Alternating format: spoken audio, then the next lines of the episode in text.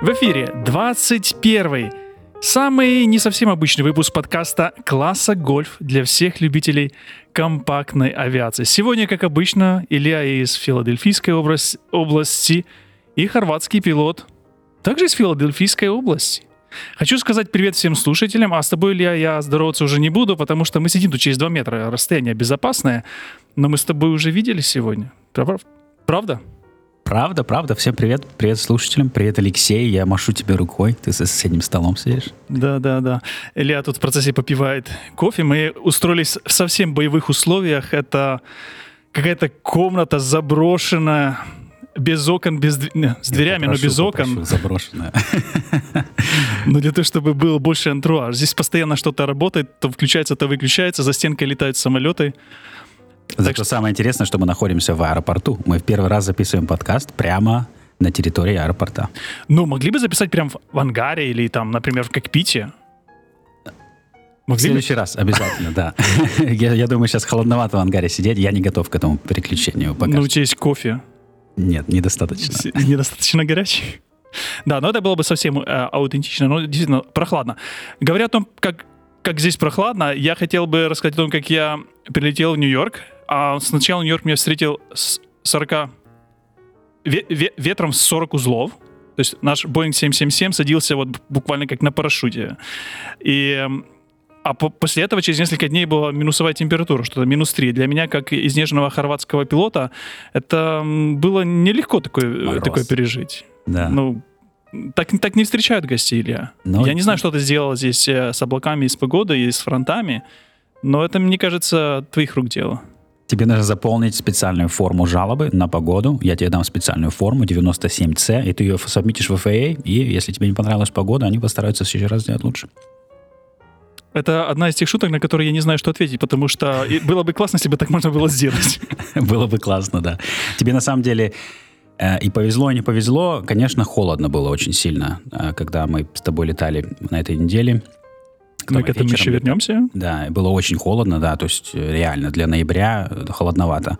Но зато тебе повезло в субботу, когда мы летали, была отличная погода без ну, куртки. Да, да. да это, что... да, это так, такие спойлеры на том, чем мы будем говорить сегодня, потому что действительно сегодня очень необычный выпуск в необычном, необычной ситуации, и есть много очень, много очень тем, видите, как я волнуюсь, о которых есть что поговорить. Мы можем просто сидеть и поговорить э, так вот по душе. Но я хотел бы еще вспомнить один момент весной 2020 года. Мы уже были по одну и ту же сторону Атлантического пруда и практически были бы встретились. Да. Ты помнишь эту историю? Да, это как раз когда началась пандемия, и Алексей решил приехать в Нью-Йорк, в самый зараженный город в мире, и, конечно, у нас тогда встретиться не получилось, к сожалению. Я очень, конечно, переживал по этому поводу, но так получилось. Это было правильно, абсолютно. Это было абсолютно правильное решение, а, сделанное в, в, в, те, в тех условиях, потому что тогда было вообще непонятно, что происходит. Когда я взял билеты в, в Нью-Йорк, мне нужно было попасть э, а, никак не связано с авиацией. В этот раз это было связано с авиацией, а в прошлый раз нет. И произошло буквально все поменялось буквально за несколько дней. Я прилетел в Нью-Йорк, а через несколько дней после этого они закрыли Хорватию. Я не смог вернуться э, в Хорватию. Жена осталась в Хорватии, машина осталась в аэропорту. И получалось там... Ты, ты, я тебе рассказывал, как я потом добирался домой, да? После этого весной. Я помню, что ты оставил машину в Хорватии и так далее. Да, да, да. А, я в каком-то из подкастов уже рассказывал, когда мы вернулись в Хорватию, как эта вся история была, да. Потому что машина осталась в, в аэропорту. Э, жена добиралась на, накладными, перекладными, потому что вся Хорватия была закрыта. И в тот момент, когда я находился в Нью-Йорке, Хорватия закрылась, мне э, непонятно было, как мне нужно было добираться домой.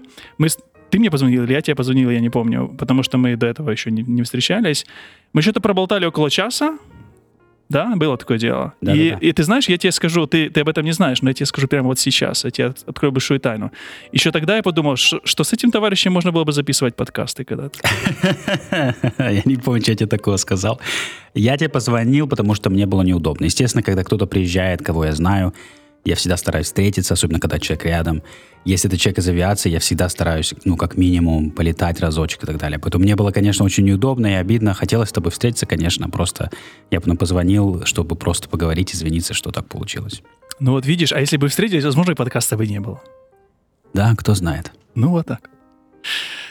Основная причина, почему я се- сейчас сижу с тобой на одной делянке, это, это ваш вот этот вот FAA. Мгм.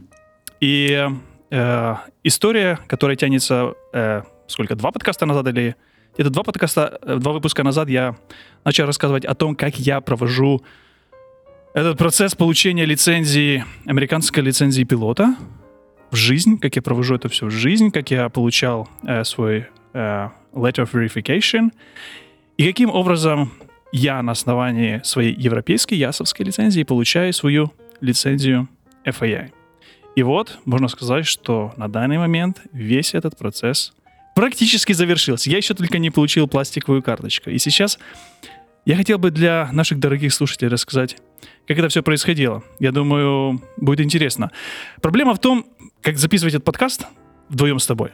Потому что об этом всем мы много уже говорили, понимаешь? И теперь э, придется проговаривать это еще раз. Я надеюсь, что получится не менее интересно э, для наших слушателей, но э, для меня это будет еще раз, наверное, интересно это все пережить еще раз. Сначала, перед тем, как я, после того, как я получил э, мой э, letter of verification, когда FAA на своих розовых пони отправили запрос в, э, в Хорватию, те им отправили обратно подтверждение, что я такой хороший и красивый, и и пилот в том числе. И после этого, после этого я мог приехать в, в любое, практически в любое место в, в США. И, и это, кстати, можно было сделать даже не в США. И получить свое свидетельство частного пилота. Свидетельство, да? Не лицензию. Вы не говорите лицензия, я уже запомнил, запомнил, да. А э, свидетельство частного пилота. Вообще, ну, и сертификат тогда, потому что свидетельство это российский вариант. А, снова неправильно. Снова неправильно. Ух, эти Это в России инструктора. свидетельство, да. Он найдет к чему прокопаться. Вот такой строгий проверяющий. Окей. Да. Э, Еще раз было свидетельство? Не, не свидетельство. Окей. Сертификат. Сертификат. Хорошо. Чтобы мне его получить, мне нужно было связаться с DP. DP — это Design Pilot Examiner. Designated Pilot Examiner. Yep. Designated Pilot Examiner. Yep. I'm sorry. И вот есть... э, Илья мне посоветовал такого э, хорошего товарища, зовут его Райан. Мне пришлось к нему, правда, несколько раз, несколько раз ездить для того, чтобы получить этот сертификат. И это просто обычная распечатка на, на А4, да, в котором даже никакой подписи ничьей нет. Там, там должна быть только моя подпись. Да, процесс элементарный, то есть ты, у нас есть онлайн-система, называется IACRA. Э, экзаменатор логинится, видит твое приложение, просто подтверждает его и так далее. То есть это все очень просто делается, это буквально занимает 10 минут. Э, экзаменатор берет за это какую-то... Кстати, сколько? 150 долларов. Ох, 150 долларов. Наличными. Это жестко, потому что, ну, это 50 долларов должно стоить, потому что это лед. Такая Я согласен. Не могу с тобой не согласиться. Я согласен, что это должно стоить где-то долларов 10. Но, Еще плюс к тому, что я ездил к нему два раза. Да, то есть вот это получилось не очень, к сожалению, потому что он, скорее всего, первый раз это делает, да, судя по всему, или он это делает очень редко, поэтому он, в принципе, не знал, что с этим делать вообще, с этим процессом. Поэтому, Это хорватский пилот прилетел. Да. Что хочет вообще? Почему он тебя развернул? Расскажи первый раз. Он развернул, потому что подумал, что мне нужно сделать TSA approval. Мгм. То есть он уже все сделал. А, как я не рассказал, как это все происходило, потому что я даже это не рассказывал. Потому что это была ночь, а темнеет уже рано, ночь на улице, холодина. И вот он в помещении теплом, красивом, там свет горит, а меня уже в помещение не пускает, потому что пандемия. И вот он мне по сначала мы по телефону с ним говорили, при том, что мы расходи- находились там, я на парковке сидел возле, возле его, а, не знаю, что офис был или дом его. После этого он попросил меня подойти к, к стеклянной двери и просто показать ему все документы. Вот эти- он находился в теплом помещении, а я при свете тусклого уличного фонаря на холоде показывал ему свой паспорт и, и свое свидетельство, э, и свою лицензию э, хорватскую. После этого он должен был бы мне просто выдать эту бумагу, и все, я должен был бы уехать. Но Да. он подумал, что мне каким-то с какого-то перепуга нужно еще проходить э, TSA approval, это э, на security, да? Они проверяют, что я вообще вменяемый. Да, называется Alien Flight Student Program, то есть AFSP. Это требование, которое, которое появилось после террористических атак 9 9, э, 9.11. А, Смысл в том, что если вы приезжаете в Штаты, чтобы проходить flight training, то есть вас будут учить летать на самолете, то вы должны обязаны пройти вот этот background check от TSA. В твоем случае ты никакого flight training не получал от этого человека и вообще в принципе. А, Поэтому в твоем случае TSA approval совершенно не нужен, он абсолютно не имеет никакой роли. И более того, даже если ты шел бы на check ride, если ты, допустим, делал private pilot training, ты бы прошел полностью весь тренинг, пошел бы на check ride, во время check ride, то есть летной проверки, TSA approval, опять же, не проверяется, потому что во время check ride ты уже не получаешь flight training, тебя уже научили. Во время check ride это просто идет evaluation, эм, поэтому он просто не знал, и он просто переживал, потому что вот эти designated, э, эти DPEs, designated pilot examiners, FAA им говорит, я недавно разговаривал с DPO, FAA, когда их учат быть вот этими экзаменаторами, FAA, FAA говорит им, что если вы накосячите, мы вас выручать не будем. То есть это на вас. Поэтому они очень переживают всегда быть на безопасной, легальной стороне, чтобы случайно кому-то что-то не дать, что нельзя было давать. А, Но в твоем случае, даже вот на сайте AOPA, AOPA, если зайти, написать Alien Flight Student Program, AOPA, там прям страница вопросов-ответов, и один из вопросов прям твой. Я приехал получать эм, foreign-based certificate, do I need a TSA approval? И ответ нет. TSA на самом деле специально пояснили этот вариант, сказали, что в этом случае никакого TSA approval не требуется. Ну вот прошла ночь, он, видать, все это прочитал или позвонил кому-то. Он, конечно, с утра позвонил, потому что он собирался с утра позвонить куда-то там по своим каналам, разузнать. И довольный позвонил мне с утра, говорит, приезжай. После этого я приехал, забрал, мы с ним рассчитались. И что? После этого я все равно не могу летать с, этой, э, с этим сертификатом? Не могу? Что мне нужно было после этого сделать? Да, flight review, конечно. Flight review. Это, э, как сказать по-русски, просто проверка, да? Да, двухгодичная проверка скиллов. Да, двухгодичная проверка скиллов. Нуль, нульгодичная проверка скиллов, потому что мне еще не было два года. Да, то есть в твоем Я случае... вообще только новенький, и мне же сразу проверять. Да, обычно, когда ты получаешь сертификат частного пилота, ты уже тебе не нужен flight review, потому что ты только что прошел обучение, ты еще считаешься свежим, ты прошел летную проверку. Но в твоем случае у тебя не было летной проверки, у тебя не было обучения, поэтому у тебя такой странный вариант, что ты получил сертификат, но при этом тебе нужен срочно flight review. И Илья был такой добрый и посоветовал мне очень строгого инструктора, с которым я мог этот review пройти. Ты посоветовал мне этого инструктора? Я посоветовал тебе хорошего инструктора. Ты посоветовал хорошего, строгого, проверяющего инструктора. Да ладно, строго уж. И весь этот инструктаж, это проверка, это- потому что это не было фактически инструктаж, это была проверка, она проходила в несколько этапов. Сначала мы с ним созвонились по зуму несколько раз, это в сумме, в сумме заняло часа, наверное, 4, Не-не-не. часа Сумме- 3 это заняло. У нас вышло примерно три часа максимум, да. Три часа это мы обсуждали сначала документацию, airspaces. Он проверял, этот инструктор проверял у меня это все. И, э, ну, это было нелегко, нелегко прям. Но вот, э, э, и судя по тому, что все-таки в конце концов все окончилось благополучно, я так понимаю, что проверку я прошел у инструктора теоретическую, и началась практическая часть. Да, я хочу пояснить, что Flight Review, в принципе, может быть хоть один час на Земле, допустим. То есть FAA говорит, что минимум час на Земле нужно. Но в реальности это зависит от состояния пилота, да. То есть ты человек, приехавший из Европы, который ни разу, ни разу не летал в Штатах, конечно, я хотел больше внимания, времени провести с тобой, чем один час минимальный. И это в твою пользу, потому что если я делаю твой flight review, я хочу потом не переживать о том, что ты будешь летать в Штатах, а, и что ты что-то где-то накосячишь, и я подписал твой flight review. А, потому что, и поэтому мы во время flight review, в принципе, с тобой не говорили об аэродинамике, мы не говорили об, об устройстве самолета и так далее, потому что я доверяю, что тебя научили в Европе хорошо. А мы говорили об, о, о- о том, насколько полеты в США отличаются от европейских, то есть воздушное пространство, законодательство, документация, вот вся вот эти, все, все эти вещи. Плюс второй звонок мы чисто посвятили практической части да, полетов, то есть что делать, что не делать, как это делать лучше и так далее. А, Поэтому Flight Review вообще на самом деле не только проверка, потому что это считается как... FAA считает, что это, это возможность для пилотов вернуться, так сказать, в- обратно в школу, и чтобы у инструкторов была возможность сказать, ну ладно, вот ты летал два года, давай мы поговорим, что ты делал, давай поговорим, может, научим тебя что-то новому и так далее. То есть FAA, в принципе, дает инструкторам возможность креативно подходить к процессу, и в зависимости от того, кто пришел на flight review, можно делать разное, все что угодно во время flight review.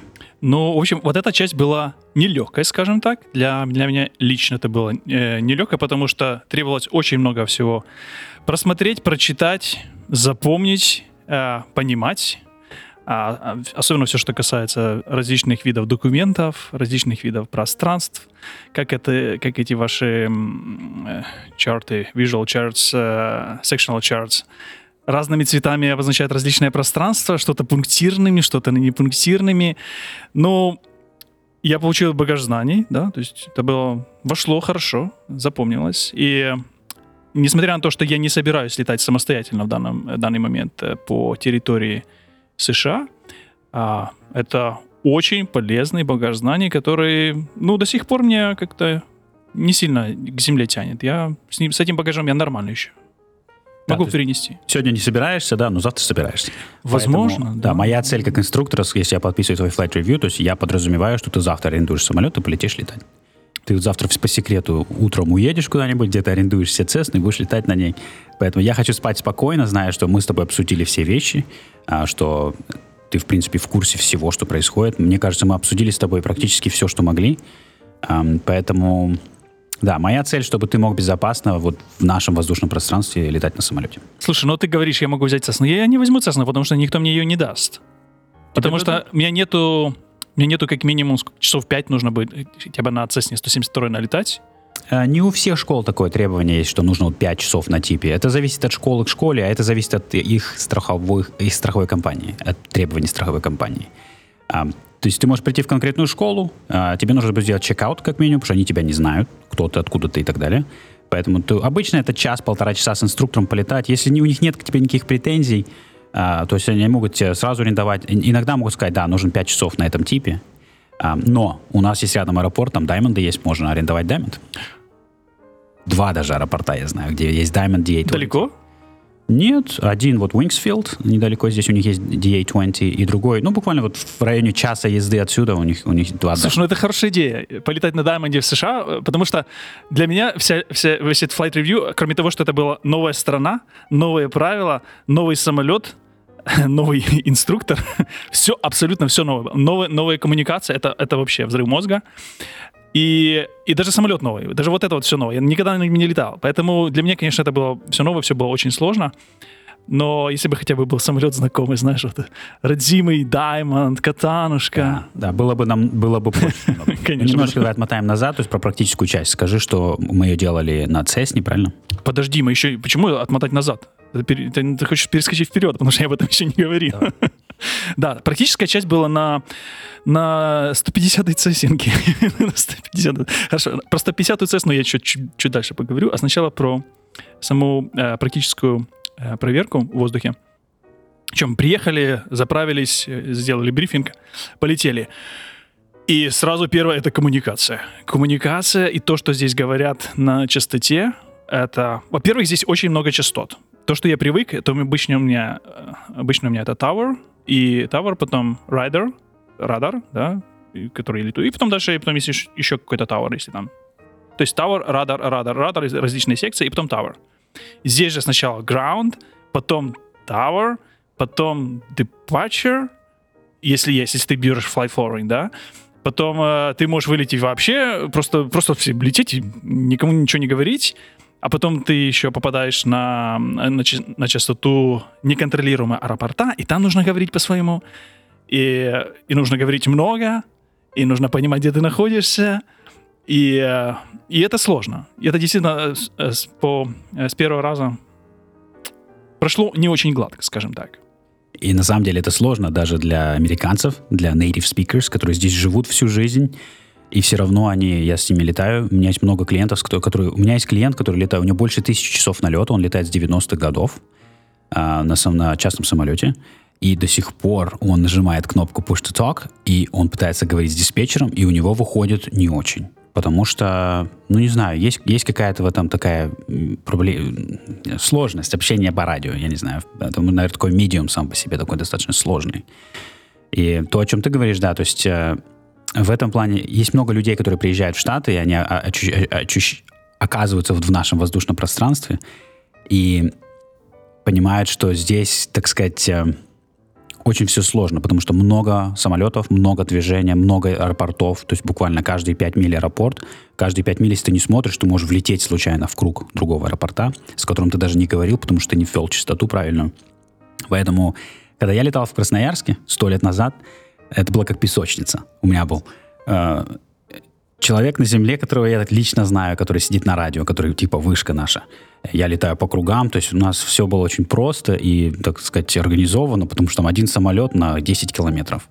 А я прилетел в Штаты и понял, что здесь, конечно, это как, э, как, как вокзал. Приехал на вокзал, тысячу человек, все разговаривают, и ты пытаешься вообще понять, э, что происходит. То есть где я, кто эти люди, которые говорят, что им от меня надо, где я должен быть сейчас и так далее. А при этом самолет продолжает лететь, да, то есть 100, 100 км в час, или там 100 миль в час, или там 100 узлов. Э, абсолютно правда, могу подтвердить, не могу опровергнуть. Количество аэропортов действительно зашкаливает. Вот я лечу на 150-й Цессинга, да, вот один, вот слева второй, вот там дальше чуть, чуть дальше еще один. А вот, а вот это вот, вот эта вот полоса, это, это private. А вот это вот, это ее, ее здесь нету на карте, но это military.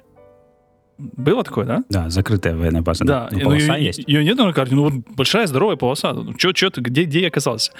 И, ну да, действительно, было, было, было не- непросто. Кстати, сейчас, во время пандемии, я не заметил, что здесь это, я не знаю, как это, как это раньше здесь было, но количество трафика в воздухе, оно какое-то огромное. По сравнению с тем, что сейчас творится в Хорватии, то, как оно было, например, зимой до пандемии, и то, как это сейчас, сейчас тут просто очень тихо в Хорватии. В Хорватии- Здесь, здесь, здесь как-то я не заметил, здесь просто такая движуха идет постоянно. Ну, в Хорватии, наверное, я могу предположить, наверное, летом очень много трафика. То есть при- ты имеешь в виду авиалинии или, или Ну, учебные? ну, вообще всех. Вообще Ну, на частоте было, ну, было так тесно. А сейчас я часто на частоте сам, на частоте радара, который там на много-много миль вокруг. Да, такого, что ты здесь один на чистоте, здесь бывает только либо в плохую погоду, когда там несколько человек летят по приборам, либо ночью. Да, то есть, когда вот мы с тобой летели в Нью-Йорк ночью, было, в принципе, достаточно тихо. Но вот в такой прекрасный день, как была суббота, прекрасная погода, один на миллион, то есть там супер-супер-супер, конечно, все частоты забиты под завязку, куча, причем вылазит народ, который там летает раз в три месяца, очень ржавый, там кто-то не, не говорит, у него у кого-то вообще радио нет на самолете, да, то есть чувак просто садится тебе в лоб, а, потому что он вообще ни с кем не разговаривает. Кто-то там случайно не туда повернул, то есть нужно быть очень бдительным. И это, эта часть, вот это как бы не относится к пилотированию, да, но это относится вот это situational awareness, и ты оказываешься, вот тебя забрасывают как в этот новый бассейн, ты пытаешься в нем плавать и понимать, что происходит вокруг меня. Вот так как мы э, делали один из заходов на неконтролируемый аэро- аэродром, да, в, в- в рамках этой же проверки, и заходил какой-то самолет, который был, я не знаю, он не, он не был на частоте, да, он вообще ни с кем не разговаривал, да-да-да. И потом мы заметили, ну ты его заметил, потому что я не заметил, я был сконцентрирован просто на, на полете, Просто, да, держать да. эту цесинку в воздухе. А самолет, который, видно, я не знаю, какие у него были цели, но вот видно, что он очень круто развернулся и ушел очень близко от нас. Да, он снижал. Мы, то есть мы были между четвертым и третьим, по-русски, если говорить, Да, отсюда да, на downwind. Мы двигались к третьему развороту, мы уже начали снижение. И он тоже такое ощущение, что двигался к третьему развороту. Он был примерно на высоте круга, чуть выше он снижался. Такое ощущение, что он хотел войти в круг на третьем развороте. То есть прямо вот в той же точке, куда мы двигались. А по правилам, по законам, по федеральным законам США, у нас был приоритет, потому что мы были в круге, он не был в круге. Поэтому он обязан был пристроиться за нами. Ам, Я его спросил вообще вот на частоте, а, он мне ничего не ответил, но мы увидели, что он начал разворот, то есть он увидел нас. И самое интересное, что он не пристроился за нами, он вообще улетел. Да, он вообще он передумал. Возможно, он просто случайно залетел. Ну, знаешь, залетная птичка. Возможно, он просто не знал, что там аэропорт, просто он летел, какие-то маневры делал. То есть такое тоже бывает. Э, Вот в этом плане, вот, особенно неконтролируемые аэропорты американские, людей многих пугают. Потому что это как дикий запад, потому что не в каждой стране есть неконтролируемые аэропорты такие, всегда есть какая-то... Даже в России я летал, у нас была полянка небольшая, но была вышка, где кто-то сидел, пытался руководить этим процессом. А здесь, да, у тебя может быть аэропорт, две полосы на нем большие, приземляются бизнес-джеты, приземляются всякие самолеты, и никого на вышке, вышки вообще нет. И ты должен сам пытаться разрулить. Вам нужно запретить эти, это, эту, этот б- бардак. Нет, на самом деле это, это самая прекрасная вещь. Но нужно просто понять, как оно работает, и как бы научиться думать вот в этом процессе, вот этот traffic flow, потому что если бы их не было, у нас бы было меньше аэропортов, потому что везде вышку поставить невозможно. Это дорого, и нужно, чтобы кто-то сидел там и так далее. Ну да.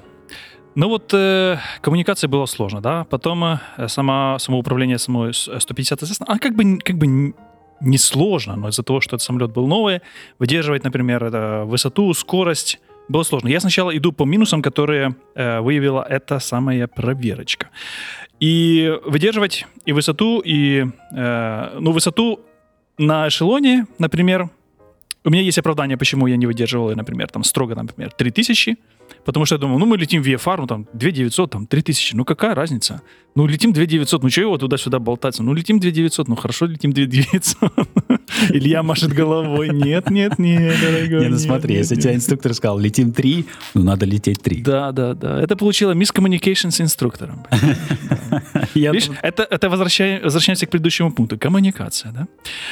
И контроль скорости на посадке было сложно с этим, потому что, как э, сказал инструктор, стримером, стримерами, конечно, я поигрался.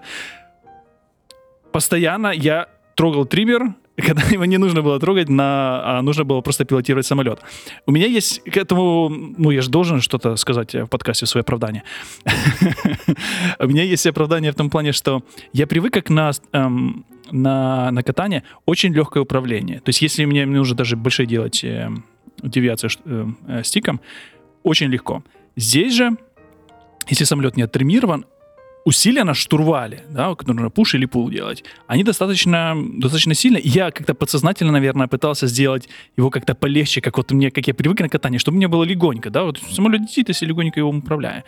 Вот, соответственно, здесь нужно было работать по-другому, нужно было сначала пилотировать, так вот взять все свои мышцы, собрать воедино и тянуть там от себя или на себя, а потом уже немножко а, подкручивать триммером, да, этот э, lesson learned, и, э, соответственно, больше контролировать скорость. Давай, говори.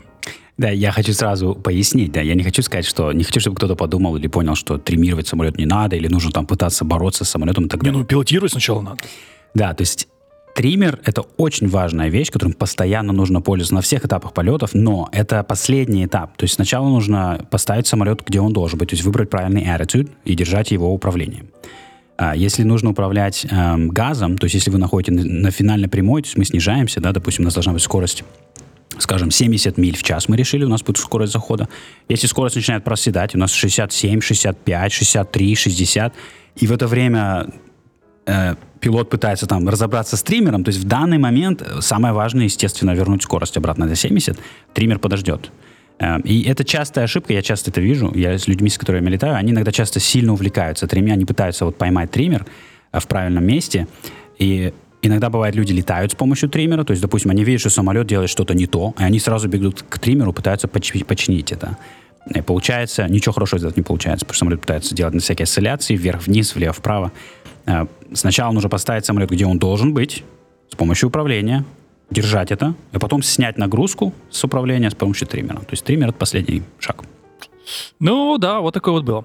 Э, так, значит, что мы сделали? Мы вылетели из контролируемого аэропорта, который был Норд-Ист Филадельфия, в котором мы сейчас, кстати, находимся, да? Мы же здесь находимся? Да. Я ничего не попутал.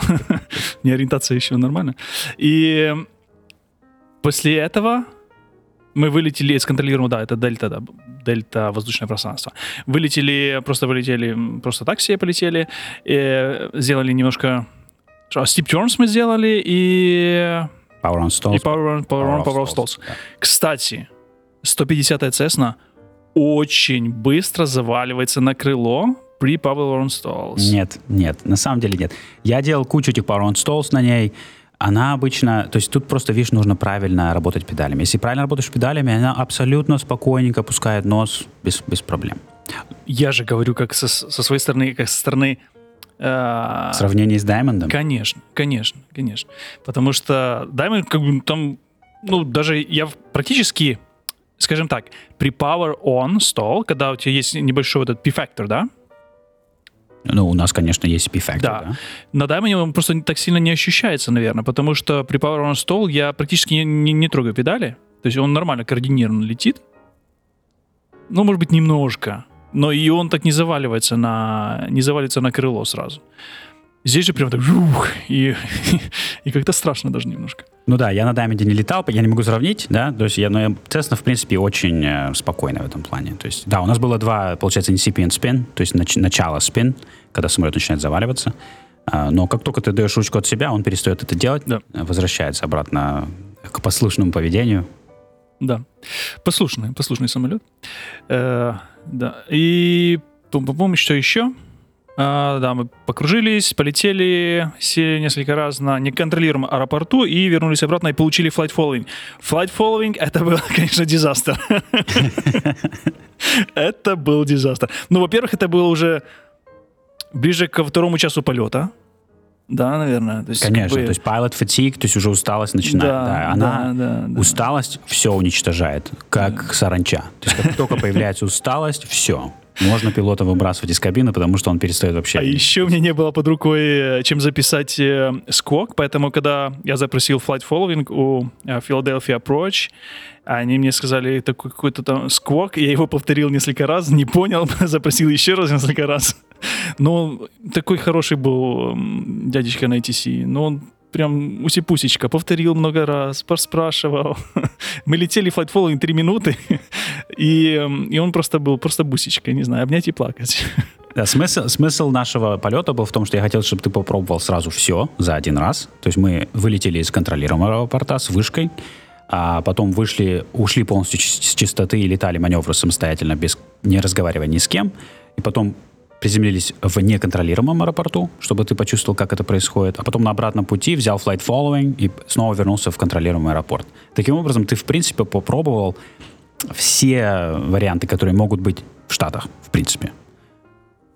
Да, согласен. После этого я чувствую себя, конечно, намного более увереннее, но все равно я бы еще, наверное, самостоятельно, конечно, при здравом, здравом уме и твердой памяти бы самостоятельно не вылетел. Ну, возможно, по кругам полетал на Даймонде, да. А так, куда-то еще полететь. Ну, вот в этом плане, знаешь, вот когда покупает... Вот если ты сейчас пойдешь, купишь Cirrus Vision Jet, да, они тебе его продадут за 2 миллиона долларов, они тебя научат на нем летать, ты получишь на нем тайп-рейтинг на симуляторе, полетаешь на нем вживую и так далее. Но потом ты обязан на нем налетать, э, я могу ошибаться, ну где-то, по-моему, часов 20, называется supervised uh, flights. То есть ты обязан брать с собой инструктора в течение 20 часов, несмотря на то, что это твой самолет, у тебя есть type rating, у тебя есть сертификат пилота и так далее, ты обязан брать с собой инструктора и налетать вот эти 20 часов, а, просто используя самолет в реальных условиях, в реальной жизни, чтобы привыкнуть к нему, чтобы понять, как он работает. В этом плане, в твоем смысле, да, то есть у тебя есть сертификат, да, ты пилот, ты умеешь летать и так далее, все подряд, но имеет смысл, конечно, первые шаги, первые полеты все равно брать с собой кого-нибудь. Можно инструктора, можно просто человека, который летает здесь местный, чтобы, ну, потихонечку себя, а, так сказать, вживлять вот в эту новую сферу, новую зону постепенно, чтобы случайно не накосячить, потому что, ну, конечно, если можно наделать делов, да, то есть ты видишь, сколько всего здесь происходит. Да, здесь очень быстро, очень много всего происходит, очень быстро происходит, и, и очень тесно здесь как-то. Тесно, как с 50-й Цесни. Да, но на самом деле, если поехать в центр страны, куда-нибудь поедешь в какой-нибудь штат, там, в Неваду в какой-нибудь, да, там будет полная деревня, там будет один аэропорт на 100 миль, и там ничего не будет происходить абсолютно, там никого не будет. И там будет, в принципе, летать, как э, где-нибудь в Сибири над, над тайгой, без проблем. Илья традиционно сравнила Сибирь. Ну, с чем я еще должен сравнить? А, просто у нас а, северо-восток страны, конечно, у нас загруженное пространство. Очень. Самое загруженное, одно из самых загруженных в мире.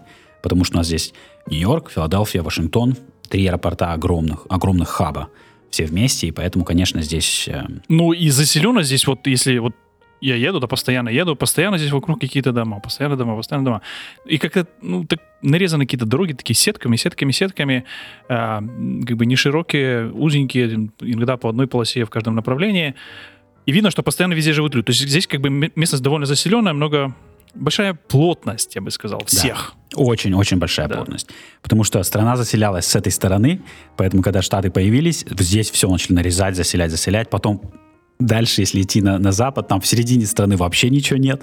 И потом к океану, когда у океана снова начинается поселение. А в центре страны полный голяк, там кукуруза растет и вообще ничего нет. Есть у меня вопрос. Ты же, ты же помнишь, что говорил инструктор? Что было хорошего? Потому что я вот не помню, чтобы он что-то хорошего говорил. Было что-то хорошее? На пятерку сделал. Ну, понятно, что минусы мы уже обсудили. Это коммуникация, высота, скорость.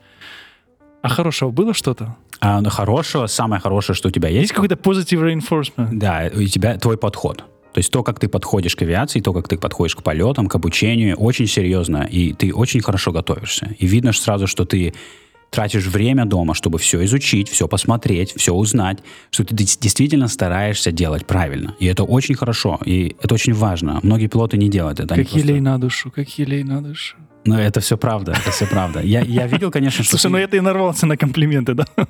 Ты, я видел, что ты, конечно, был перегружен, и я понимаю, почему, да, то есть э, я понимаю, что ты умеешь летать, я понимаю, что ты знаешь, что ты делаешь, но при этом я вижу, что э, ты просто вышел за границу комфорта своего, да, и у тебя, естественно, у тебя все начинает, кирпичики начинают потихонечку сыпаться. А, но это просто вопрос практики. Да, то есть ты меня, делаешь это. Меня выбросили за границу комфорта с 10 этажа. Да, да, да. Я это часто наблюдаю. Я сам в этой ситуации постоянно бываю, а, когда, допустим, я летаю на новом типе самолета или делаю какие-то новые процедуры, которые я не раз делал. Э, когда я, допустим, впервые начал летать справа кресла на Цирусе, то точно так же я не мог летать на, на своем самолете, потому что я начал заново понимать вещи, заново учиться. В сумме мы сделали 4 посадки на 150-й Цесне, и ни одну из них я не сделал самостоятельно, да? Ты все из них сделал самостоятельно? Да нет, ну ты вмешивался в управление. Ну, я немножечко вмешивался, да. Но, опять же, у нас не было цели научить тебя летать на Нет, ну это я просто к слову, да, к слову. Да, да. Конечно, новый тип самолета, плюс это высокоплан, ты летаешь на низкоплане, ощущения совершенно другие, а, picture совершенно другой. Я просто хочу пояснить для слушателей, да, что у нас не было цели научить Не было, не было. Да, да. У нас не, мы не делали aircraft checkout, то есть ты не имеешь права летать на нашей Cessna, нашей школьной. Обычно у нас целая программа checkout. А у нас была цель именно flight review для, то есть из Европы в США. Да, и это, кстати, вопрос на... Э, ответ на вопрос Александра в нашем чате – э, что Cirrus не взяли, Cessna по тайпу привычнее. Вопрос так звучал. Потому что, во-первых, потому что дешевле, а во-вторых, потому что, ну, не было такой цели, действительно просто, нужно было сделать просто flight review, не нужно, не нужно было мне вот, ну, научиться именно летать на, на Cessna или на Cirrus е, а дешевле во много раз. И Cirrus мы не могли взять. А мы не могли бы даже да. Это да? Ну, ну я бы даже, как бы даже не спрашивал. Да, да, да. То есть мы брали самолет из летной школы, где я работаю. А Cirrus — клубный самолет, который я использую для частных своих целей. Я иногда учу на нем летать других членов клуба. Но просто так взять его, чтобы учить кого-то другого летать, я не имею права как член клуба. Окей. Okay. Ну и э, если говорить уже о деньгах, то вот эта вот аренда 150-й Cessna стоила 107 долларов плюс э, инструктор. За инструктора я должен заплатить школе как, как полагается. Да. Здесь никаких скидок нету. Для наших слушателей я заплатил Точнее, еще нет. Мне, кстати, со мной никто так и не связался. Кому, ну, кому денег заплатить? Выходной. Ты подожди до понедельника. Свяжешься. А, окей. У тебя негативная скидка, ты заплатишь больше, чем, чем нужно, потому что ты богатый европейский клиент. Да, да, да. да. Поэтому я, за, за, я оплачу, да, сполна все. И за самолет, и за инструктора. Поэтому, чтобы, чтобы никто не сомневался, что здесь какой-то есть там э, какой-то бартер или еще что-нибудь такое. Поэтому... А, кстати, про бартер. Многие э, интересуются судьбой э, хорватского деликатеса. Как, как он в этой... Он вообще был в этой истории каким-то образом замешан? Да, Алексей привез мне целый чемодан э, паштета. У меня теперь в доме стоя, уставлено все коробками паштета. В квартиру зайти невозможно, все уставлено паштетом. А, но я благодарен и доволен. Я думаю, мы с, с всей семьей будем есть паштет в течение всего года следующего. Я надеюсь, ему хватит лет на пять. Причем там, там, по-моему, шесть различных вариаций. Мы вчера переводили с хорватского, что в каждом находится. Там они разные ингредиенты. Куча разных «е», да, «е», «е такой, «е всякой». Так что да, паштет у меня теперь на всю жизнь. Но здесь нужно добавить, что э, я хочу тебя спросить, ты знал что-то об этом хорватском деликатесе, о том, что он у меня есть, до того, как ты сказал, что э, я прошел флайт ревью? Нет, нет, ничего. Вы слышали, слушали? Он ничего об этом не знал. Ты вообще меня удивил. Ты говоришь, Натя, говорит, пакет с паштетом. Только после того, как Илья сказал, что уже все окей, э, мы уже практически все закончили, даже практически сделали запись мы все закончили. в логбуке. Но в записи в логбуке-то не было еще. Но это уже не важно запись, ты можешь хоть когда ее сделать. Главное, а, ревью уже закончен. Самое главное, что мы покушали после этого. Да, и э, после этого, да, э, хорватский деликатес перешел в руки инструктора. И надеюсь, что у него ожидает хорошая судьба в э, добрых и теплых руках. Да, на этом пришли. А немножко еще о 150-й Цессинке, потому что я летал впервые на нее. Но сначала, когда мы в нее сели, Ну, ты надеваешь ее на себя, правильно? Я же прав? Ты же надеваешь ее на себя, по-другому никак. Причем сначала ты надеваешь одну штанину, потом надеваю я вторую штанину. И потом мы себе каким-то образом мы потом вместе в этих одних штанах летим. Потому что мы когда сели, ну там в плечах, ну реально, ну мы как бы, ну Илья как бы такой щупленький, я как бы такой небольшой. И, и нам было там тесно. Нам было реально там плечами потерлись так конкретно. Это сам, самый большой минус этого самолета, это садиться в него и вылазить из него. То есть, когда ты сел, ты пристегнулся, закрыл дверь, завел двигатель, в принципе, она ничего, то есть ты летаешь, ты забываешь об этом. Да, да. Когда ты все, все вокруг э, гремит, э, трещит, пищит, и все разговаривают, то, конечно, об этом ну, хоть на второй я, план. Я в воздухе как-то в ней достаточно комфортно, мне нормально, можем форточку открыть и так далее. Но вот, вот момент вот залезть в нее и вылезти из нее, это, конечно, ты вспоминаешь, что, ох, как вообще я в прошлый раз это сделал, знаешь. Но вот эти вот двери такие тонюсенькие, и вот эта форточка открывается, ну вот это вот э, ностальгия, не знаю, по Запорожцу, наверное. Да-да-да, это сто процентов те же технологии. 74 год, то есть вот тогда на Запорожцах ездили в СССР, и то есть, конечно, это то же самое. Да. Зато дешево. Да, дешево. Я удивился, что она летает со своей стремянкой. У самолета должна быть своя сертифицированная стремянка? Э, ну, видишь, они потом сделали так, что можно подняться по подкосу крыла, посмотреть вверх, э, но у нас вот на этой модели нету на подкосе специального степ, чтобы можно было наступить на него, чтобы посмотреть в бак. А если ты не можешь посмотреть в бак, ты как бы, ну, ты должен смотреть в бак каждый, перед каждым полетом, поэтому есть стремянка, конечно. Ну, и если ты остановился где-то заправиться, опять же, без стремянки, как ты будешь заправляться? Ты офигеешь. Ну, это для удобства, да, то есть ты не обязан иметь стремянку. Отвечая на твой вопрос, нет, стремянка не сертифицированная от FAA. Ай-яй-яй, за 3000 не, долларов. Не сертифицированная стремянка. Она очень медленно набирает высоту. Мы летели, когда было... Стремянка? Стремянка набирает высоту... Э, быстрее. Быстрее самолета, я бы сказал, да, но только с, э, с минусовым фактором. А, а сам самолет 150 ТЦ набирает высоту очень-очень медленно. У нас было практически полная заправка. У нас была полная заправка, потому что мы заправились полно. У нас было два человека килограмм по 80. Мы были максимальный взлетный вес. Да, да, максимальный взлетный вес. Но было очень холодно. На улице было, окей, было градусов 15-17, что приблизительно как temperature. Стандартная температура. Да, как стандартная, стандартная температура. температура. То есть ну, я хотя бы ожидал хотя бы ну, 600-700 футов в минуту, но нет. Нет. 500 мы еле-еле-еле наскребали, 500 футов в минуту.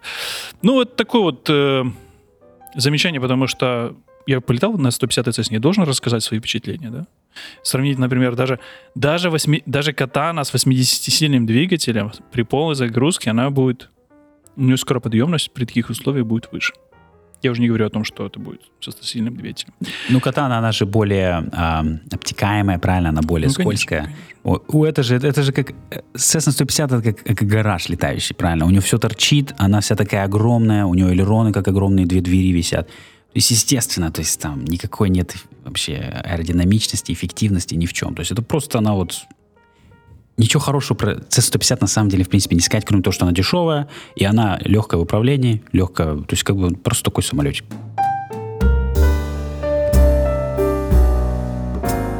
После небольшой технической паузы мы снова возвращаемся. Илья перерывы предлагал мне здесь жить, потому что им очень понравилось записываться вживую. Говорит, в этой, в этой комнате, где даже и окна-то нет, он предлагал мне жить на матрасике. очень, очень, очень гостеприимный хозяин. А зато очень близко от аэропорта, прям ты в нем находишься. В любой момент вышел, полетел. Я, кстати, был удивлен, что для того, чтобы зайти на территорию аэропорта, вообще ничего не нужно. Ты просто прошел через калитку, а иногда даже калитки нет. Просто зашел и дошел к самолету. Прошел к самолету. Ну, опять же, смотря какой аэропорт. То есть здесь нет, да, то есть это Northeast аэропорт, здесь security есть и так далее. Здесь ты просто так не пройдешь. А где ты проходил, конечно, да, то есть это обычный маленький муниципальный аэропорт. Думай об этом, знаешь, как мост. То есть муниципальный мост, как часть инфраструктуры. То есть аэропортов море, а, некоторые более защищены, некоторые менее защищены, но в целом, да, то есть ты можешь попасть на аэропорт э, очень просто в Штатах. Ну, там же стоят самолеты, у которых, как бы, некоторым, наверное, даже и ключа не нужно, чтобы завестись. Там. Можно отверткой завести их и улететь. Ну, вообще, ну, ну, теоретически, да. Просто желающих, нет, так сказать, желающие, может быть, есть, но люди, которые реально могут это сделать, их очень мало. Есть случаи каждый год, один-два случая, когда кто-то пытался угнать самолет, и они всегда оказываются где-то, знаешь, в пропеллере, в ангаре где-нибудь. Потому что Пропеллером общем, в ангаре? Если бы, если бы, я не знаю, то есть теоретически по законам TSA застав... нас, нам всегда говорит, что мы должны обязательно закрывать двери в самолет, ключ должен быть всегда зажигания, который должен быть э, не храниться в самолете и так далее. Э, поэтому, но в реальности, да, то есть если у тебя есть желание залезть где-нибудь в аэропорт, в принципе, это очень просто. У меня такого желания нет. Наверное, все-таки FAA как-то фильтрует людей, у которых такое желание есть, и они им просто Время от времени не, есть... не обучают их. Есть время от времени, э, когда где-то в стране воруют авионику, то есть залазит в ангар, вытаскивает авионику. Э, Такое случается. Э, Это как раньше магнитолу с машины вытащить, так теперь GPS-ку, да? Да, да, да. Вытаскивает Гармин какой-нибудь и так далее. Естественно, это очень дорого. Это очень печально, когда это происходит. Но это происходит достаточно редко. То есть люди, которые... То есть, наверное, люди не знают про это. Не знаю. Я не знаю. А у вас нету таких, знаешь, как, э, ну, как раньше магнитол снималась передняя, вот эта, э, не знаю, Да, панелька. да, морда, морда. MFD и PFD снял просто экранчик и унес домой. Можно было так сделать, да? Мы возвращаемся к теме, которой немножко Илья поспорил в начале. Э, Сначала, когда я только прилетел, когда был здесь дубак-дубак, было минус 3 градуса, я э, нацепил на себя все, что можно было только теплое, одел все, что только можно было теплое, и приехал на ночь глядя в э, Доустаун, а Илья предложил полетать на Цирусе над Нью-Йорком. Ну и от такого отказаться было легко, но я все-таки согласился. Что ты машешь головой? Балбес. И э, да, я сидел на кресле, кресле пассажира, ну, как бы, неплохо. Мы там наконец-то Точнее, это не наконец-то, это было до полета на Цесне. Но там чувствуешь себя комфортно. Вот в Цирусе я чувствую себя комфортно. Ну, прям как на белом кресле, как белый человек. И посвободнее будет. Куда мы слетали? Мы полетели в над Хадсон Ривер, да? Да, мы пролетели через коридор Гудсонский. То есть через, через мимо всего Манхэттена, и мы летели на высоте 1100, то есть мы были внутри коридора специально для визуальных полетов. Мы не разговаривали ни с кем. А, пролетели через коридор, развернулись вне коридора, вернулись обратно в коридор, пролетели на юг, вылетели и вернулись в Дойлстаун. При этом у нас не было никакого flight following, да? Мы э, летели только визуально. Была прекрасная звездная ночь, но было холодно, естественно, поэтому была звездная ночь. И что еще было? А, и взлетели мы, вылетали из неконтролируемого аэропорта, в которого было там всего лишь там один самолет там по кругу летал. То есть было... И на частоте было очень тихо. Мы после этого слушали даже... После этого мы были в коридоре. В коридоре мы были также одни, да? Весь этот коридор. Или там еще вертолетчики какие-то летали. Там да? было пару, пару народу, Да. но в принципе коридор был достаточно пустой, потому что ночью там не так много людей летает, как днем. М. Ну и холодно было. Обычно в такую холодную погоду народ ленится ехать в аэропорт, э, ковыряться в ангаре. То есть, когда самолет завел, сел внутрь, становится тепло, то есть нам же было комфортно во время полета, полностью Ну мы да, сидим, да. там красота полная вообще. Но вот момент, когда ты в ангаре делаешь предполетную подготовку, там, и вот это, конечно, неприятно. И ты садишься в холодный самолет, в машине ты сразу запустился, оно начинает сразу греться, а в самолете ты пока сел, пристегнулся, он холодный, он еще кресло холодное, все холодное, там чек-листы какие-то делаешь и так далее, ты ждешь, когда запуститься скорее. А, поэтому, да, это неприятно. Че, у вас нету подогрева сидения электрического на Цирусе? Мгм. Не? Че ты ма- машешь головой, машешь головой, как будто да, говоришь нет. Чувак, расслабься с подогревом. Я тут узнал сегодня, что на Цирусе даже передняя стойка не амортизируема. Это как-то... Но она амортизирована рессорно. Ну да, да, То да. есть там палочка такая. Палочка, ну как на Даймонде палочка. Да-да-да, палочка-качалочка. Да, это был мой первый полет ночью в, в кабине самолета. Кстати, да, это был мой первый полет ночью в кабине самолета. Было очень прикольно. Очень все видно. Очень все видно. Видно очень эм, самолеты другие. Все которые самолеты, которые взлетают, садятся, маленькие, большие. Видно прямо как вот шеренга самолетов, которые садятся, например, там в Нью-Йорке или куда они садились. Ну, видно их. И достаточно, кстати, близко мы как-то расходились с некоторыми бортами. Видно было, как э, самолет заходит на посадку. Огоньки, все светится. Ну, все, что вы видели много раз на любом видео. В ночном полете над Нью-Йорком. Это все, все, такое же, все такое же и было вживую. Все светится. А, что еще было? Ничего В- особенного не было. в этом не плане- разрешил мне выпустить парашют. Я, я хотел, просил, а он не разрешил. Вот В это этом вот. плане летать ночью даже удобнее, в плане того, что видеть трафик другой. Его намного лучше видно, чем днем. То есть мы летаем днем, ты сам знаешь, как очень сложно увидеть трафик. Сегодня я не видел ни одного самолета. Да, да, да. А в Штатах это необходимое умение находить трафик. То есть в России я летал, это было какой там трафик? Там какой-то Ми-8 летит 10 километров от нас где-нибудь, знаешь. Но в Штатах тебе нужно постоянно смотреть за трафиком, потому что он постоянно влево, вправо, сверху, вниз, везде самолеты мимо тебя летают. Иногда ты расходишься тысячу футов, иногда расходишься 500 футов. То есть нужно всегда смотреть. И ночью это делать намного легче, намного проще. Весь трафик видно, за 10 миль ты уже видишь самолет, потому что он весь моргает, как елка новогодняя. А если не моргает, летать запрещено. Поэтому слетали мы туда назад. Я даже порулил. Да, такой был эм, пилот добрый. Говорит, бери управление. Ну, я и взял. Чем, чем мне? И Предлагают, бери. Хорошо я беру. порулил. Да, конечно, Бьют, хорошо порулил. нужно бежать. Да, Ну, никто не бил, а, а- а управление давали. Ага. По рукам также не били. А хочу только пояснить, что э, этот полет очень классен тем, что эм, мы вылетаем из неконтролируемого, неконтролируемого аэропорта, и мы летим в самое загруженное пространство в мире, ну, явно топ-3, да, то есть Нью-Йоркский хаб, где несколько сразу аэропортов огромных, да, и мы ни с кем абсолютно не разговариваем, мы летим через коридор, мы делаем доклады в определенные точки, но мы ни с кем, мы не под контролем, мы не разговариваем, не разговариваем с диспетчерами никакими, не получаем никакого ни уведомления, никак, ничего не делаем абсолютно. Просто мы вылетели, пролетелись, вернулись через, через Нью-Йорк, то есть мы летели в 100, 1100, то есть это ниже, примерно как крыша домов. Вот, вот самый большой дом, он выше нас был. Да, он- ну, например, э, что там, World Trade Center, он был выше нас. Да, он был выше нас. Мы летели ниже мы- некоторых небоскребов. Да, ощущение, что крыло вот прям вот мимо, мимо окон, то есть кры- мимо окон крыло летит, такое ощущение, что прям вот можно рукой достать. И в этом плане этот полет, э, естественно, супер крутой. Тем более, если вы летали над Гудзоном днем, вы не летали над Гудзоном ночью, потому что ночью над Гудзоном абсолютно другой полет. Э, Нью-Йорк весь в огнях, все улицы горят, то есть выглядит как будто как материнская плата, знаешь, на компьютере. Конечные вот эти какие-то транзисторы и так далее. Выглядит супер-супер круто. Э, Люди, в принципе, со всего мира едут вот именно в наш регион, чтобы полетать через коридор. Э, И на обратном пути мы сделали несколько кругов вокруг, кстати, статуи свободы на высоте 900 футов, правильно? А, да, это было. Но ты, Да, ты да, просто сделал это левым креном, поэтому я там практически ничего не видел. Ну. Да, я обязан делать левым креном, потому что я Серьезно? обязан против часовой стрелки. Это такие правила коридора. О, вот это я не знал. Да, здесь нужно добавить, что для того, чтобы слетать в этот коридор, я- не каждый, каждый встречный поперечный может это сделать, а нужно все равно пройти какой-то онлайн-курс и там получить какой-то онлайн-сертификат. Даже такой. А у тебя, кстати, он распечатанный с собой был? Он у меня хранится в телефоне. То есть никогда в жизни я не думаю, что меня кто-то проверит его, но это занимает э, 30, 30 минут примерно. Э, Можно зайти на сайт FAA, просто пройти курс, где вам, а- вам объясняют какие-то правила определенные для этого коридора, что можно делать, что нельзя делать, какие делать доклады, в каких точках и так далее.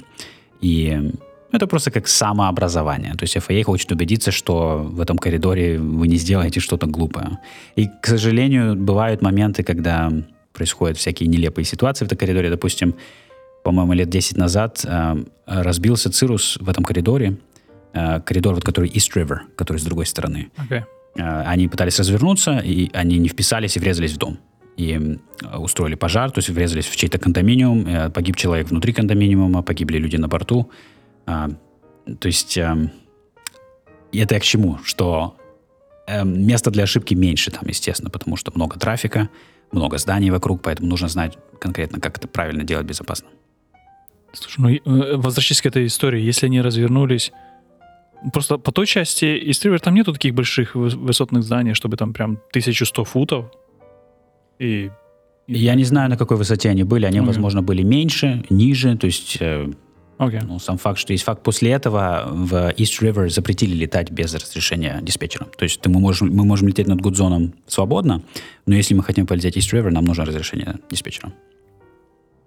То есть там этот коридор, они его закрыли. Ну, Или- Или закрыт. То есть, я там летал, просто нужно выйти на связь с Нью-Йорком. А, то есть, это, допустим, э, LaGuardia Tower. А, и они, скорее всего, вас немножко поднимут по высоте. То есть, эм, 1500. Последний раз я летал, мне дали две, на всякий случай, видимо. Я просто на Cirrus е, они, видимо, «О, опять Cirrus». Давай его на 2000 Разлетались. сразу. Эм, Я не против, потому что East River коридор, он уже, и у него такой сложный изгиб. То есть Гудзон, он прямой, можно на нем очень легко лететь, он очень широкий, то есть вы летите справа, над водой, без проблем. А East River немножечко сложнее в этом плане. Да, полетали я, получил удовольствие, немножко по- порулил туда- туда- туда-сюда, обратно. И на посадке, да, я даже на посадку что-то там пытался зайти, но ты дальше там забрал управление. Ну, это потому что посадка ночью, правильно? конечно, Тем более там конечно. достаточно крутая, крутая глиссада на эту полосу, да. поэтому... Естественно. Плюс ну, самолет новый, плюс скорость захода. А ты, 70. а ты что думал, Алексей? Ты думал, ты что, зайдешь ночью сам на Цирсе с первого раза? Ну да, то есть и полоса не, не очень такая большая, да. То есть если первый раз садиться ночью, лучше ехать какая-нибудь большая полоса широкая, чтобы можно было потихонечку начинать привыкать к этой теме. Кстати, у вас до, до Усама, кстати, такая узенькая, маленькая полоса. Нет, это хорошая полоса, 3000 футов. А, Она, в принципе, в плохом состоянии, то есть она такая достаточно... То есть покрытие... плохом выглядит как сельская дорога. Да, она на, самом- на самом деле, если сесть на дорогу рядом с аэропортом, она будет намного лучше, чем наша полоса взлетная. Но в, в новом году, вот в 2021 ее будут переделывать, к, к счастью. А откуда же вы будете летать? Это очень хороший вопрос. И я не знаю ответ на этот вопрос. Вы куда-то перебазируетесь временно? Иногда они делают так, что они можно взлетать с рулежки, пока они чинят. эм, Так у вас рулежка хуже, чем взлетная полоса. ну, она не скажу, что она хуже, она примерно. Но она узенькая, она какая-то такая она кривая. уже, она уже, да, но она не кривая, она прямая, она уже. Э, ну, я не знаю, посмотрим. Окей. Я, кстати, не думал об этом, что будет, когда они будут ремонтировать полосу. Окей, окей-доки. Так, полетали мы над Нью-Йорком, и что было? И еще у нас один полет был. Слушай, ну, это сегодняшний. Я тебя избаловал. Три полета. Я, я тебе, конечно, премного благодарен, но в сегодняшнем полете меня чуть не стошнило. Ты тут такой сидел Слушай, это, наверное, знаешь, как звучит? Алексей уже тошнит от авиации. Уже все, да, уже все, Не, затошнило. ну, слушай, ну я устал. Ты понимаешь? За неделю, да, вот я, я готов... Естественно, у меня работа, да? Чтобы слушатели понимали. То есть я прилетел, у меня как бы работу никто не отменял. То есть я также работаю. Плюс мне нужно было куча всего подготовиться для того, чтобы пройти теоретическую подготовку, теоретическую проверку, потом летную проверку. Ну хорошо, что летная проверка была в субботу, да, то есть я не работаю в субботу. Вот, и, и воскресенье еще не летаю. То есть, как бы, ну, вот уже вот такой, наверное, остаточная усталость уже накопилась. И сегодня, когда мы, э, Илья э, предложил полетать, я приехал в аэропорт, я приехал молча, сидел в кабине молча, Илья такой, «Чё, все окей? Я думал, ты там помер, если честно. Я же сейчас сижу в, это, в визоре, я не вижу тебя. Я могу тебя только слышать. То есть ты мог уже вывалиться из самолета. я же. Слушай, а ты меня вообще не видел? Потому что я, тебя вижу, как бы. Ну, я вижу ту часть твоего тела, естественно, но я не вижу твое лицо, я не вижу выражения. Мы еще в масках в этих, да, то есть... э, А, да, Нет, я вообще не знаю, что ты, может, спишь там, я же не знаю, может быть... Ты отключился уже, да? Может, ты отключился, да. Потому что сегодняшний полет это был полет по приборам. Естественно, я там был просто в роли балласта. Кстати, на левом кресле почему-то. Почему я был на левом кресле балласта? Потому что я готовлюсь к получению рейтинга для полетов по приборам для инструктора. Мне нужно как можно больше сейчас налетать справа по приборам, делать заходы, потому что это то, что мне нужно будет делать на летной проверке. Но само мое присутствие слева, оно было не обязательно, я правильно понимаю? Да, сегодня не обязательно, потому что мы летали в реальных условиях, то есть мы были в реально в облаках, поэтому я мог летать один и спокойно мог бы летать в визоре, потому что я был на, по плану IFR, я летел. Окей, то есть э, я там просто... э, Ну, в смысле, я поясню, мне не нужен был визор, в принципе, сегодня. Я мог бы спокойно летать э, просто в облаках, но поскольку ты был со мной, ты следил за трафиком, я использовал визор. Потому что мы были, мы выходили из облаков, заходили в облака, выходили, заходили, и потолок был достаточно высоко, поэтому если делаешь заход, слишком легко получается, ты рано выходишь из облаков, поэтому я хотел сделать посложнее, поэтому я сидел в визоре, несмотря на то, что мы были время в облаках, не в облаках. Да, то есть полет сегодня был инструментальный, но я летел просто... с- Моя задача была с- смотреть за, за трафиком и за антеннами, которые могут э, вытарчивать из земли.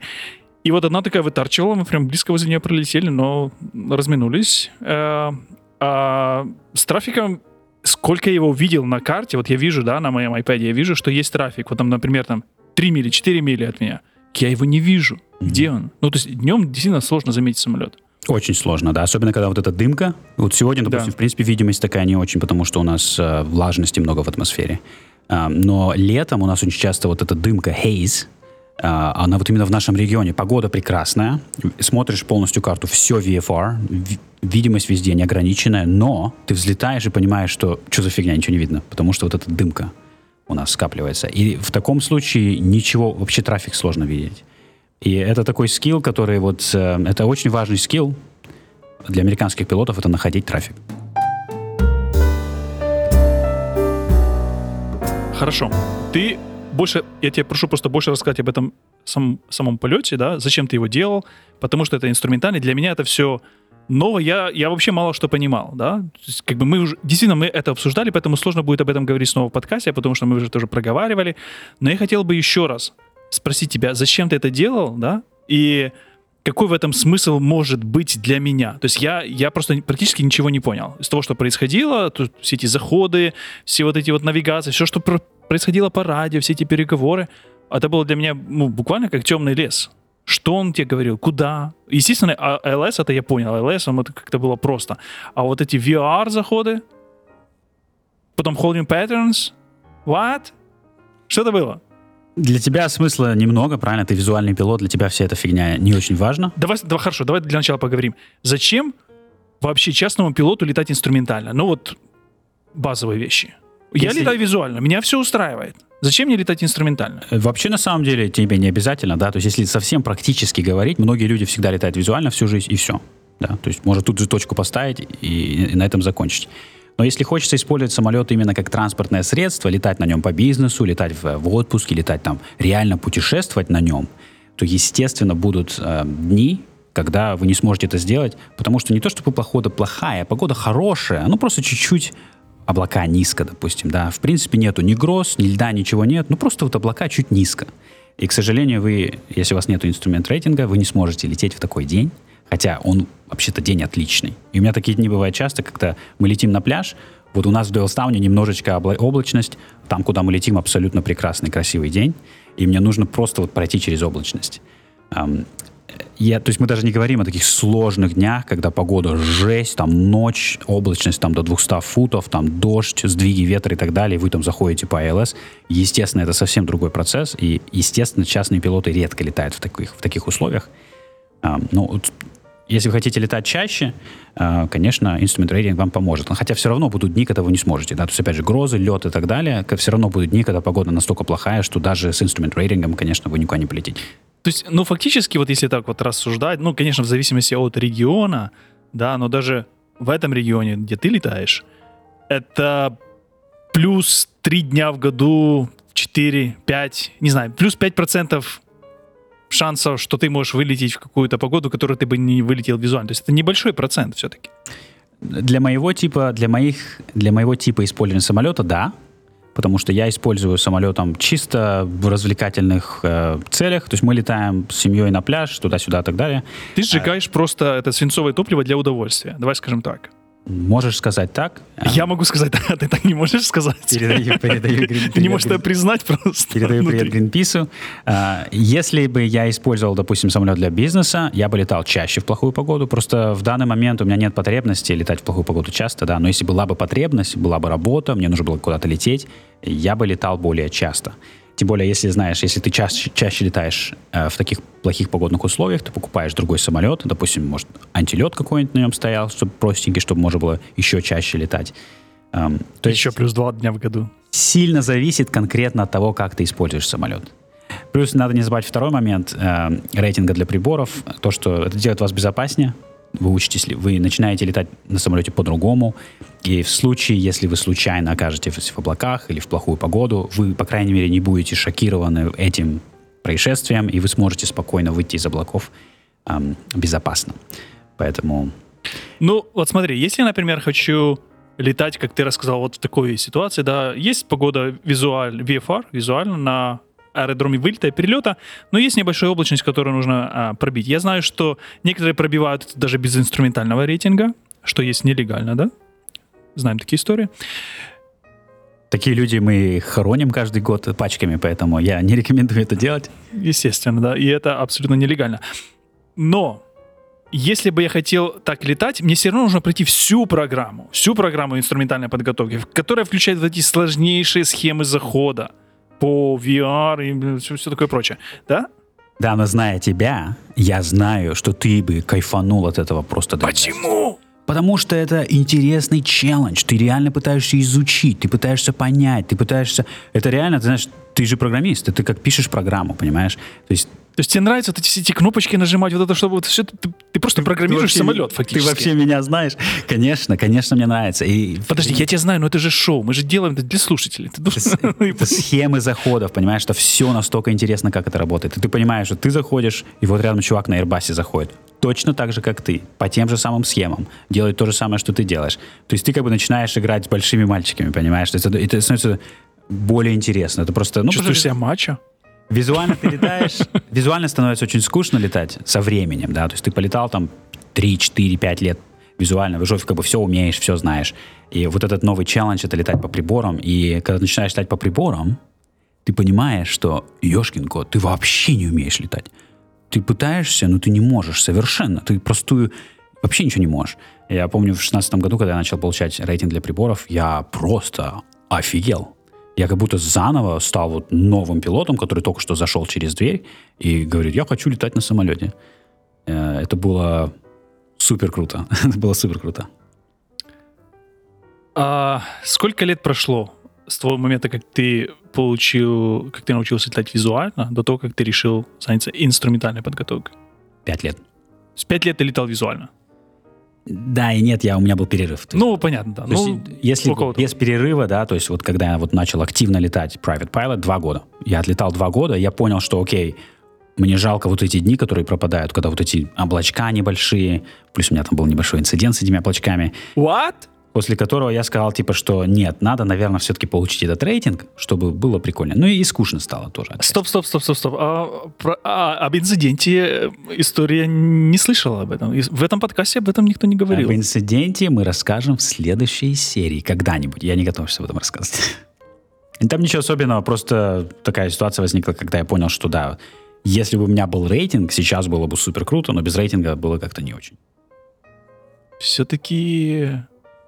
Давай вернемся немножко. Ты спросил Окей. про полет, да? Мы немножко ушли от темы. Ну, потому что мне, мне вообще интересна вся эта тема инструментальная, зачем это нужно, потому что ты в своей этой, э, в своем этом козырьке тыкаешь кнопочки, говоришь что-то на незнакомом мне языке, и этого, от этого получаешься, получаешь какой-то интерес, ты прям светишься всем, горишь этим, понимаешь? Я сижу сбоку, как этот, как э, балласт, да, и наблюдаю все со стороны, и меня чуть не стошнило, потому что я также смотрю на, за, за окном ничего не видно, я смотрю на эти все приборы, оно иногда подтрушивает, и я начал чувствовать даже как-то не очень хорошо, что как бы для пилота странно бы, да.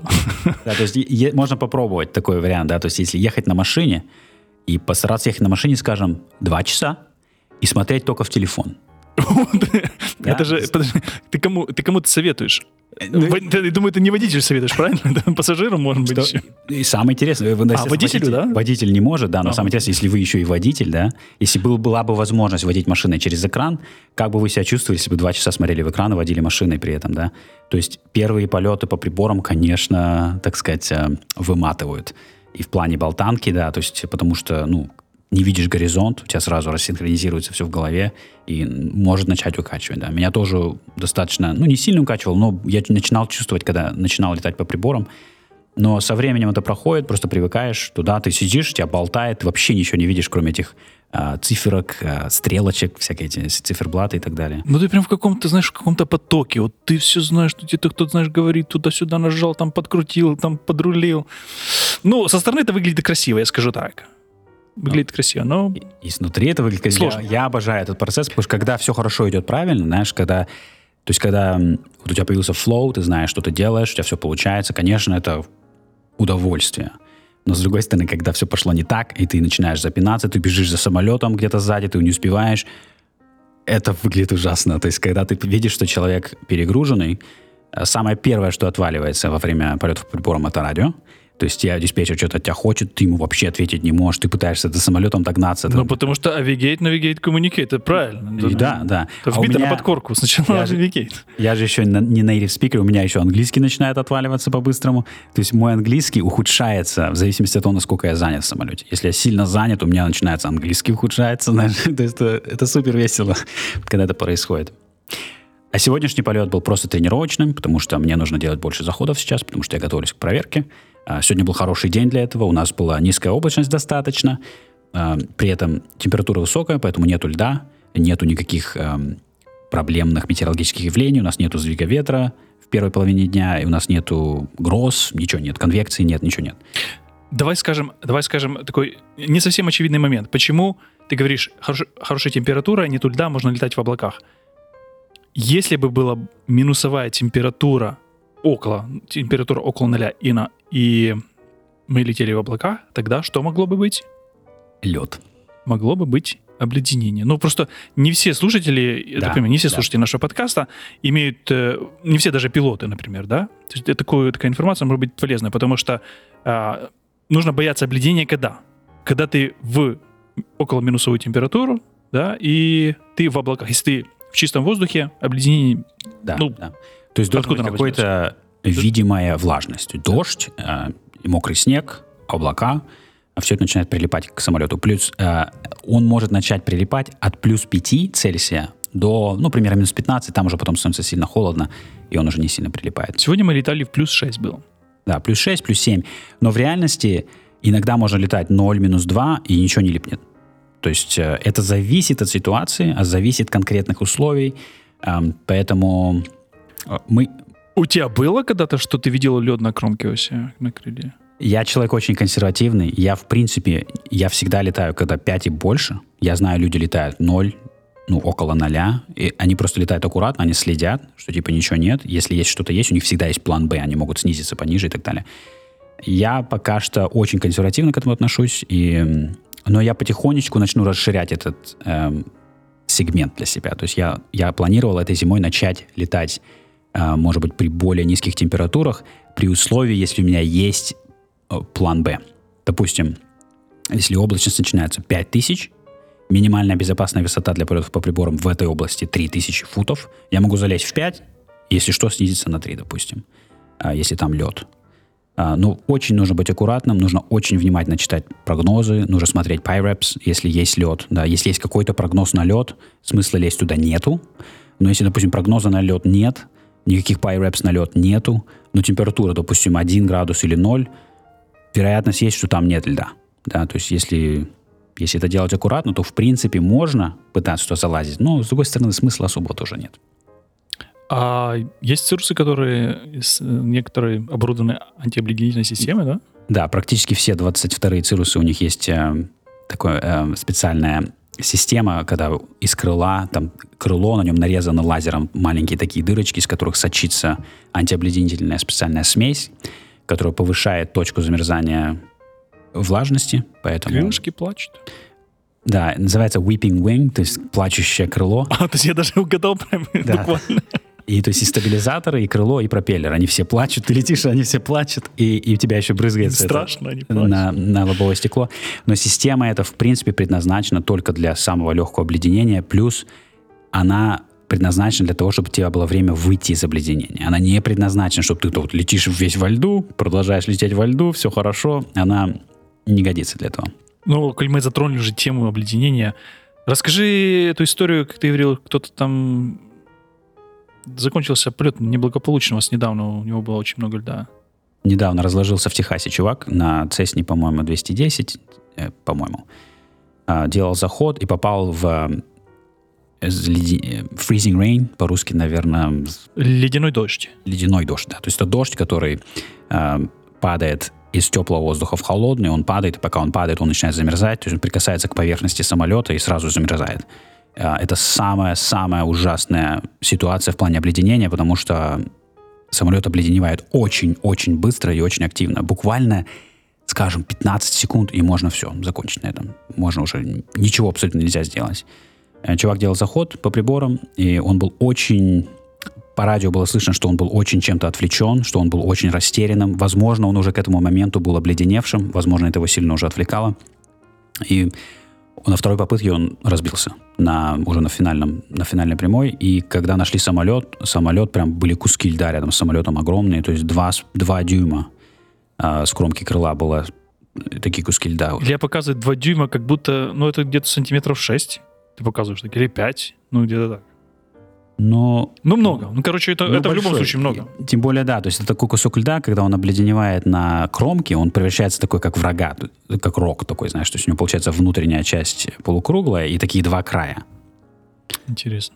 Потому что когда воздух врезается в крыло, он раздвигает как бы вот эту влажность, и она уходит. Получается, в общем, это самая неаэродинамичная возможная Ну да. форма для кромки крыла, которую вообще можно было Мог бы, мог бы намерзать покрасивее. Ну, как-то. Мог бы намерзать Мог бы. покрасивее. Мог бы. Ну, Плохо просили, наверное. И с таким крылом, конечно, ты далеко не улетишь. Это бесполезно. Да, печалька. Кстати, э, это сегодня в том числе была такая же погода, в которой есть вот такая вот м, погодная аномалия, как или температурная аномалия, как инверсия, да, то есть внизу, пониже было прохладнее, чем вверху, вверху было теплее. И вот такой ледяной дождь, как, если я правильно помню, из курса метео- метеорологии и из, из физики, он может быть в таком случае, если он достаточно теплый, да, около нулевой температуры вода, но она проходит через нижний слой, который который ниже нуля температура. А такое, такое может быть, если есть вот такая температура инверсии. Температурная инверсия, да, наверное, вот... А, не будем спекулировать. Я думаю, что это из-за фронта, возможно, такое может быть, да? Ну да, сегодня у нас теплый фронт Да. приходит, поэтому у нас такая была ситуация. У нас было на, на поверхности примерно 5, потом еще подниматься 6, 7, 8 поднялось, а, потому что теплый фронт, теплый воздух, он налегает сверху, сверху, да. холодного, да. Если эта разница сильно значительная, допустим, снизу сильно холодно, сверху сильно, сильно тепло, начинает падать дождь из теплого воздуха, он падает, проникает в холодный воздух снизу земли и начинает замерзать. В этом случае при попадании в, ха- в, э, freezing rain имеет иногда смысл, ну, практически всегда. Подняться вверх? Подниматься, конечно, потому что теплый воздух скорее... Ну, это же нужно знать. тобой. Э, Это учат всех, кто получает рейтинг для полетов по приборам. Да, это нужно знать, конечно. Слушай, а дополнительный бенефит от получения рейтинга по приборам, это же ниже страховка, да? Говорят. Э, Я не уверен. Я, не почувствовал разницы, когда я получил рейтинг. И даже если она ниже, то есть она будет ниже там, на 30 долларов в год. Я не думаю, что это как-то сыграет. Ну, да. Не, я имею в виду, сама подготовка к инструментальному рейтингу будет окупаться лет 100. Да, да. Это очень сложный рейтинг. Он занимает больше времени иногда, чем Private Pilot, потому что там просто невероятное количество всего нужно учить, именно, именно документации, схемы всякие, всякие вот эти сложные моменты, и очень много всяких подку- под- подводных камней и так далее. И несмотря на то, что это как бы рейтинг, звучит, а, это же рейтинг, это же не сертификат, а в реальности иногда уходит. Я делал свой год, и я даже хотел бросить его. Это был единственный рейтинг, наверное, который я думал, что не, я, я не буду больше делать. И зачем я это делаю, знаешь? Зачем действительно? Но я все, я все равно потом про- прошел через этот процесс. Слушай, а из сегодняшнего полета еще был один момент э, на холдинг паттерн. Я, я не понял, что произошло. Мы начали, как бы, я, я смотрел, ты зашел в холдинг паттерн, а потом начал как-то разворачиваться и потом как-то в другую сторону пошел. Что это было? Это называется косяк. Я просто сделал большой косяк. То есть, да, то есть я вошел в зону ожидания правильно, но потом сделал неправильный поворот. То есть я а, мысленно я делал стандартный а, ипподром, то есть holding pattern. Зона ожидания стандартная с правыми разворотами, но там были на самом деле левые развороты. А как ты знаешь об этом? Это правда ли? Это Ну, это схеме, на, схеме это на написано? схеме, да, было это на схеме. То есть я сделал правильный заход для левого разворота, все сделал правильно, но, к сожалению, потом повернул не в ту сторону. Это был просто... Это то, для чего мы и делаем вот эти тренировочные полеты, когда мы отрабатываем заново и заново, заново все эти процедуры, чтобы, чтобы вот эти... За это, за это наказывают? Э, ну, как- нет, за это не наказывают. То есть, потому что это честная ошибка. Это не потому, что ты что-то делал сп- специально неправильно и так далее. И в нашем случае мы были в визуальных условиях, мы не были в облаках. Плюс ты сидел, ты наблюдал за, за terrain. Э, мы определили, что это было из-за антенны, да, которую ты видел. Поэтому никакой опасности у нас не было в этой ситуации. То есть нужно было левым, а ты делал правым, да? Да, да, нужно было. Мы сделали только один, и я уже по окончанию вот этого первого витка уже понял, что я не в ту сторону. То есть, если бы мы реально были в этой зоне, я бы продолжал остальные витки в правильную сторону. Потому что в зоне ожидания есть защищенная сторона и незащищенная сторона. И ты должен всегда делать, э, находиться в зоне ожидания с защищенной стороны. Потому что незащищенная сторона, там может быть гора, антенна, там может быть белый дом, атомная станция, все что угодно. Поэтому это очень важно быть на защищенной стороне. И я впервые в жизни сделал э, холд с незащищенной стороны. Ну ты сидел справа. Для тебя было удобнее, правильно, справа? Правый просто стандартный, а, это правые развороты, но не знаю, вот такой такой brain fart, понимаешь, это бывает иногда такие моменты, когда хотел сделать одно, сделал другое. Но мы же в этом подкасте делимся со слушателями всей правдой. Да. Конечно, без проблем. да. Да. Все, что нам нужно сделать лучше, все озвучим для того, чтобы, возможно, кому-то это поможет. Если вам это действительно помогает или когда, когда-либо помогло, напишите об этом в нашем чате, нам будет приятно услышать. В чатике можно присоединиться по ссылке в шоу-нотах. Как обычно, в конце там будет ссылочка. Ну что, на Cirrus е мы покатались. Да, Дмитрий задавал вопрос э, в нашем этом же вышеупомянутом чате. Дмитрий задавал вопрос, ну на Cirrus е-то прокатались? Прока- то прокатитесь, да. На Cirrus е прокатались. Даже два раза прокатали меня, как пассажира. Утошнили, утошнили, накатали. Дотошнили. Но все, все обошлось, все обошлось. Cirrus остался чистым и невредимым. И, и с парашютом на месте, да. И еще я ожидал, что в сегодняшнем полете, как ты говорил, что я, возможно, смогу этот полет каким-то образом себе записать в логбук. Но, а как оказалось, все, все, что все-таки нет, да? Да, есть, если было бы... Какие тут нюансы? Если бы это был визуальный полностью полет, я бы мог записать его себе. Да, если была бы хорошая погода, визуальный полет, э, я хотел бы лететь под козырьком, потому что мне нужно отрабатывать полеты по приборам, мне нужен пилот безопасности, safety pilot в этом случае, и то время, когда я под козырьком, ты имеешь право записывать э, как PIC, потому что ты находишься на борту как required crew member. То есть без тебя этот полет не мог бы состояться, потому что я не могу летать под козырьком без второго человека. Но поскольку у нас сегодня такой получился mixed 50-50, то есть мы летели, у нас был план IFR, и мы летели в настоящих условиях, в этом случае ты не можешь быть PIC, потому что ты не Instrument Rated Pilot, и ты вообще не являешься необходимым, потому что я мог бы лететь без козырька самостоятельно в этом случае. Понятно, понятно. Поэтому не будет у меня пока что записи в логбуке о том, что я был PIC на, на Cirrus SR-20. Ну, невеликая потеря, что там. Возможно, когда-нибудь и будет. У нас есть еще о чем поговорить? Пора закругляться уже. Час, Пора закругляться, час да. 24. С- И поэтому, когда мы закругляемся, мы, как обычно, говорим, что хватит болтать, пора летать. А мы очень хорошо поболтали, о чем все, все что угодно обсудили и до подкаста, и во время подкаста. Э, желаем всем нашим слушателям летать безопасно. Пишите комментарии, оставляйте оценки там, где вы нас слушаете, и вопросы в нашем чате. До слушания. Пока-пока. Всем пока.